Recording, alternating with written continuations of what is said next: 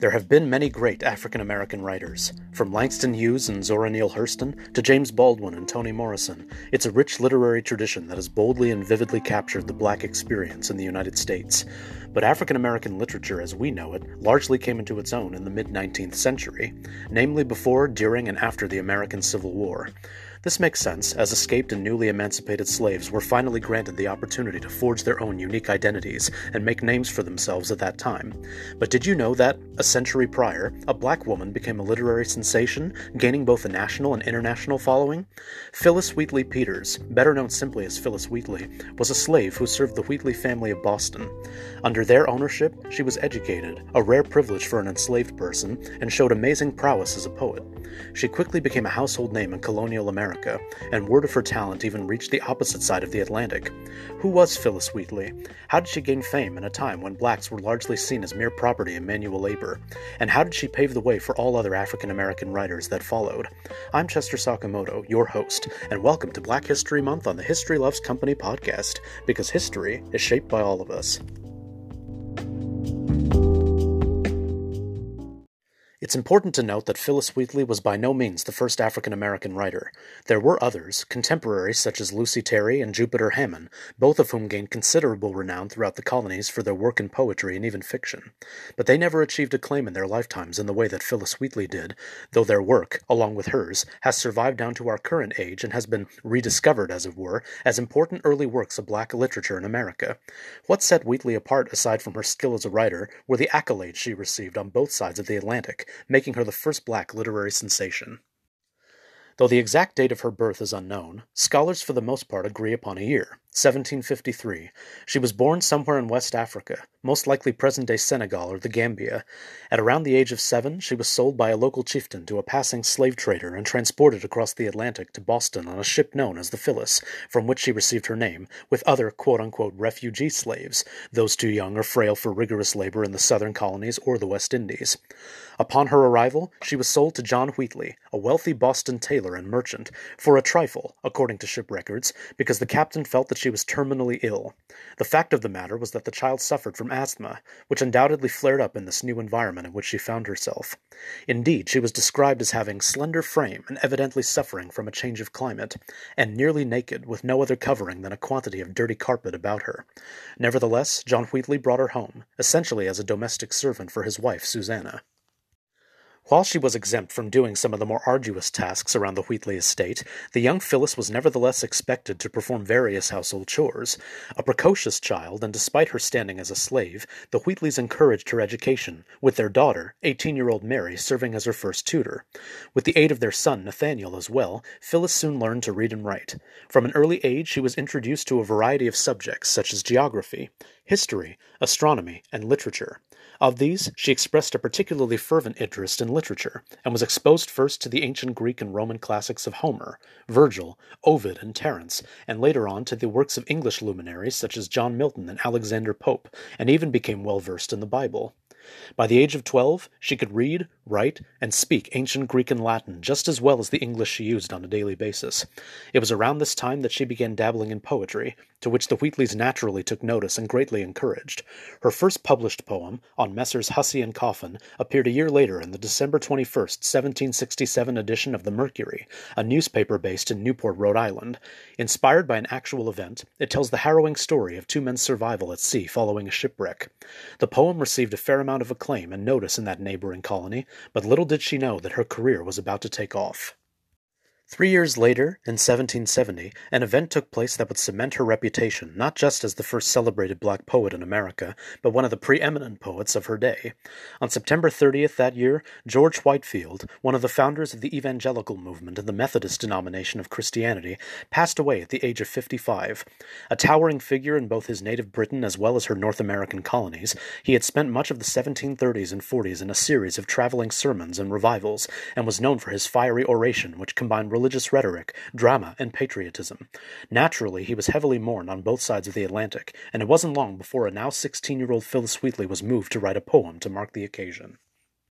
The result was the aptly titled An Elegiac Poem on the death of that celebrated divine and eminent servant of Jesus Christ, the learned and reverend George Whitefield. It first appeared as a broadside, that is, a full one page spread in newspapers, and a pamphlet in Boston, Newport, and Philadelphia. It was an instant sensation in New England, but then it appeared alongside the sermon from the funeral in London newspapers as well, leading to international acclaim for its author. Fired by this development, Wheatley spent the next two years furiously writing and putting out poetry, so that, by the age of eighteen, she had amassed a compilation of some twenty eight poems and set about publishing them in book form.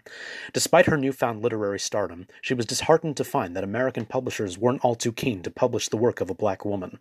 Frustrated but determined, she, along with the help of Susanna Wheatley, instead sought publication in Britain.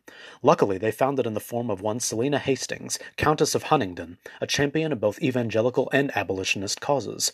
The Countess, in turn, instructed her friend, Archibald Bell, a British bookseller, to begin correspondence with the poet.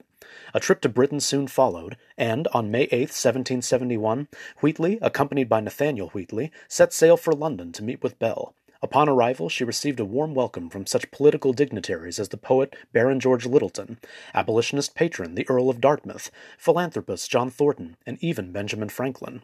The outcome of this meeting was a slim yet rich volume of poetry known as Poems on Various Subjects, Religious and Moral, published in 1773, and served as a literary milestone, as it was the first volume of poetry by an African American ever published. The subject matter of this collection is quite diverse, to say the least, for it not only showcases her virtuosity as a writer, but also her passion and mastery of such forms as Greco Roman and English poetry, as well as the Bible and language itself. But what's on display here isn't just the subjects for which she came to love under the tutelage of the Wheatley family. It's oftentimes deeply personal, which is what makes her work so resonant. Using the subjects she loved as a means of expression, she drew attention to slavery, naturally choosing to focus upon her own experiences of being whisked away from her homeland homeland as a small child. This can best be seen in the aptly titled On Being Brought from Africa to America. 'Twas mercy brought me from my pagan land, taught my benighted soul to understand that there's a God, that there's a Saviour, too. Once I redemption neither sought nor knew, some view our sable race with scornful eye. Their color is a diabolic dye. Remember, Christians, Negroes black as Cain, may be refined and join th' angelic train. Here Wheatley not only boldly addresses an issue that few dared to speak of at the time, let alone an enslaved African American woman, but encourages those who purport to be against it to speak up in support of black people. By referring to her own experience, she is able to make the personal a call to action, something the 20th century black novelist James Baldwin would incorporate into such works as The Fire Next Time. Wheatley was a pioneer to be sure, one to whom all great African American writers who followed looked to and admired for her skill and bravery. Poems on various subjects, religious and moral, proved to be a huge success on both sides of the Atlantic and launched Wheatley to literary stardom. Accolades came in from everyone from fellow African American poet Jupiter Hammond all the way up to George Washington, the latter of whom Wheatley would later have the pleasure of meeting. In early 1774, she was freed by the Wheatley family, and its matriarch, Susanna, died a couple months later. Despite her fame and popularity, the good life would elude Wheatley. In the ensuing few years, much of the Wheatley family would pass away, with John and Mary Mary in 1778 and Nathaniel in 1783. Then, in 1778, despite objections from her friends, Wheatley married a grocer named John Peters, a free black who saw himself as an entrepreneur. Despite the ambitions he harbored, his lack of business acumen, largely due to his upbringing as a slave, combined with the harsh socio-economic situation during and after the American Revolution, soon led to the couple's being in debt. Try as they might to seek employment, they found themselves in competition with whites in a tough job market.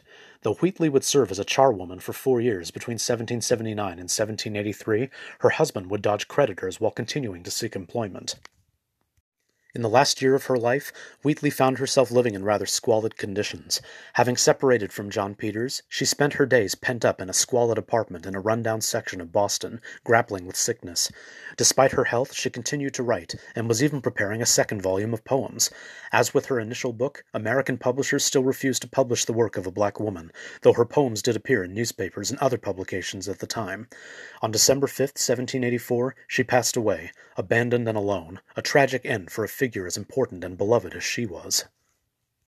But, as they say, every cloud has a silver lining. Luckily, her sole volume, poems on various subjects, religious and moral, as well as a handful of other poems, have been collected in anthologies as well as standalone editions to this day, which will ensure that her legacy be passed down to future generations. She was honored by contemporaries as, quote, the favorite of the nine muses and Apollo, unquote, as John Paul Jones said, and that, quote, her style and manner of poetry exhibit a striking proof of her great poetical talents, unquote, said George Washington. A bronze likeness of Wheatley stands on the Boston Women's Memorial, and her name appears on countless public buildings and schools throughout the country. In 2002, the professor and scholar Molefi Kete Asante placed her on his list of the 100 greatest African Americans. And, as of July 16, 2019, the former site of Archibald Bell's bookshop in London bears a blue historic plaque commemorating the first black writer whose fame reached both sides of the Atlantic. These are all fitting tributes for a figure who pioneered the African American voice in literature and paved the way for all who followed in her footsteps. The story of Phillis Wheatley isn't so much a story of firsts as it is a story of success. In a time when blacks were seen as property and manual labor, she rose above the stereotypes and the notion that such people were inferior to their white counterparts. Her early and late life may not have been easy, but the impression she left on both literature and history will never be forgotten. She was a trailblazer and visionary whose words still carry weight and meaning over 200 years after they were penned.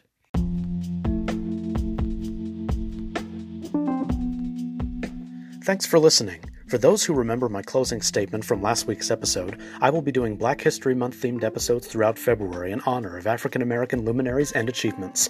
Next week, we'll be taking a look at the Tuskegee Airmen, the unsung heroes of World War II. I do so hope you'll join me then. In the meantime, you can catch up on all of my previous episodes by going to anchor.fm slash historylovescompany or wherever you listen to your podcasts. If you like what you hear and would like to support me, please consider becoming a monthly supporter. By visiting the aforementioned site, you will find three monthly payment plans which fit any budget. Any and all support, even just listening and sharing, is greatly appreciated, and I'm thankful to all of you for tuning in. Be sure to tune in next Thursday and every Thursday for a brand new episode of the History Loves Company podcast, because history is shaped by all of us. This is Chester Sakamoto signing off. See you next week.